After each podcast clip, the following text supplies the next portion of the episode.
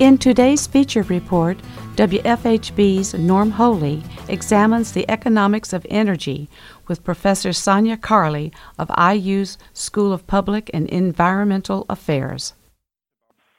Tell us about the economics of coal fired utilities. Sure, I'd be happy to. Thank you for having me. Uh, so, the economics of coal in general and coal power plants, uh, I would say we are at a place in market um, conditions where coal is a declining industry. We are uh, de- uh, coal production is declining, but also plans for future power plants uh, are thin. We don't have very many um, in development, and we don't have many planned over the next 10 to 15 years across the country. Um, so clearly, coal is a declining industry, and the question then is what is the reason behind that? What are the factors? Uh, and I would say generally that, um, of course, policy and regulation might play a role in the decline of the coal industry, but that's far less significant than general market dynamics or other market trends that are happening simultaneously within the electricity industry. And these trends uh, are primarily the increase of natural gas and of renewables, particularly wind and solar. Um, so as the price of natural gas and wind and solar have all come down, uh, capacity expansion in all three of these areas has gone up significantly, and these resources essentially have have crowded out uh, coal generation. So the, the leading reason that the coal industry is declining is because of these competitive or competitor resources. Trump has been wanting to uh, remove regulations, and so he's. I, I think the latest thing is that coal-fired plants can, to some extent, set their own objectives in terms of what their stack gases are like. I mean, is that actually going to revive the coal industry, or will that not have much of an effect?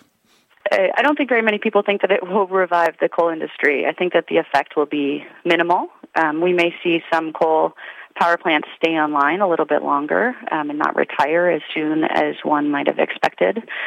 Um, but we're still not going to see a, um, a resurgence in coal. We're also not going to see a resurgence in plans for developing new coal power plants. Um, so I don't anticipate that these changes will fundamentally affect um, the the market potential for coal. How do the costs compare for coal-fired electricity versus uh, natural gas-fired or solar or wind? Well, it depends on who you ask and which information you use. Uh, it depends also on what kind of metrics you use, whether you're using a levelized cost of electricity or some other metric. Um, but the majority of estimates nowadays um, actually do not show coal to be the cheapest resource anymore. Coal is more expensive than these um, competitive resources, such as natural gas, which is much cheaper, wind is much cheaper, and um, solar is on the decline. Uh, this one really depends on which estimate you're using. Some might put it a little above coal, some might put it below coal. Um, but within the next couple of years, as the price of solar continues to decline, we'll, we'll most likely see it below coal one of the issues in, in solar is battery or however you store the energy that's mm-hmm. produced. Well, yeah, you're exactly right. Um, the industry at large has developed significantly over the last decade. Um, the price of storage and the types of storage technologies that are available have um, have advanced so much. So there are no perfect storage options that are out there right now, but I think within the next several years we'll see uh, some really great options that, that might actually be price competitive. I'd like to have you comment on a, on a couple of those approaches to storage. One of them is just a battery storage, and then the other is essentially you know, pumping water up to a higher reservoir that can be released when mm-hmm. uh, there are needs for electricity. And there are several other kind of related things to that. Uh, is there a clear winner evolving in that whole competition? No, I don't think at this point there's a clear winner, but I, I think you're exactly right that there are a variety of different alternatives. Um, so the ones that you mentioned, one would be more of a kind of a conventional storage for electricity. The other that you mentioned is pumped hydroelectric storage. So again, as you noted, pulling water up to a, an upper reservoir and then releasing it at times when the electricity is needed. Um, so those are both great options. They're used in different applications. I think it's also important to think about the scale of different storage options. Um, so as we continue to deploy smaller scale more distributed resources such as solar for residential applications, we'll see the increased use of smaller scale, kind of what, um, what's referred to as behind the meter storage, which is sitting essentially at somebody's residence so that they're able to use that storage application in conjunction with their solar.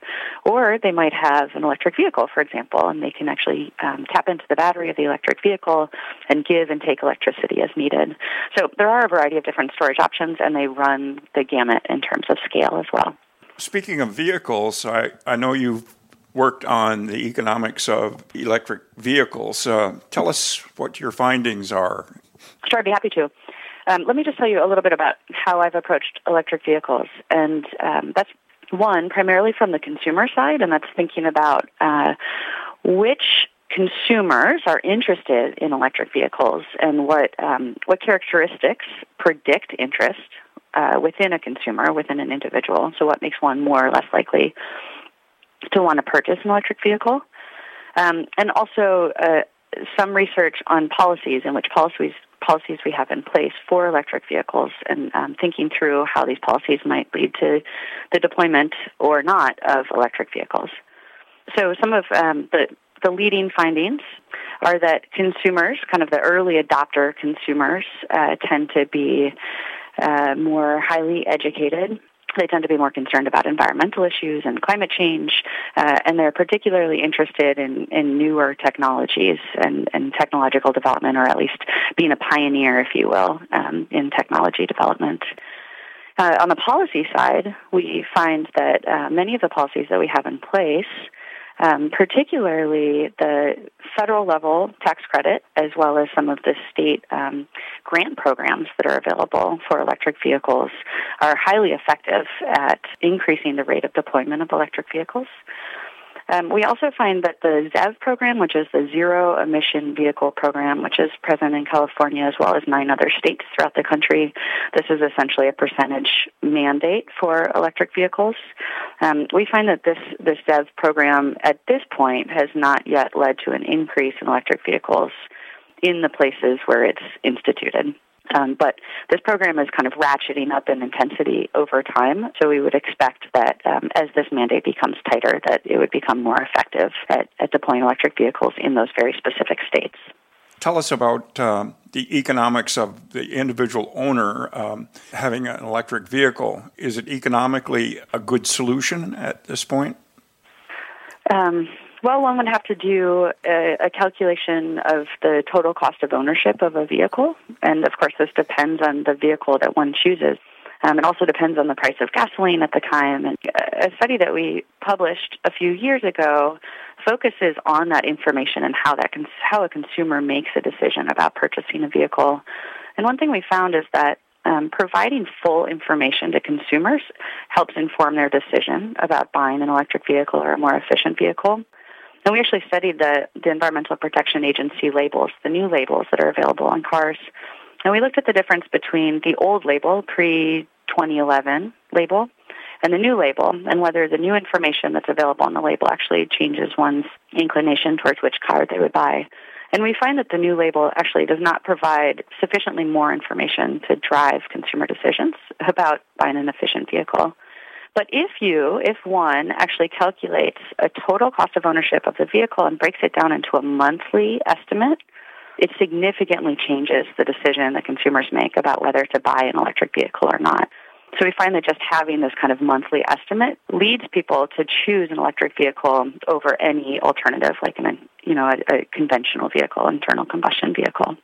Uh, can you guide us toward uh, a place where people can see what the factors are and how they assess whether they want to buy an electric vehicle? Here at SPEA, we have a um, a transportation research group, and it's uh, primarily an, uh, an electric transportation research group.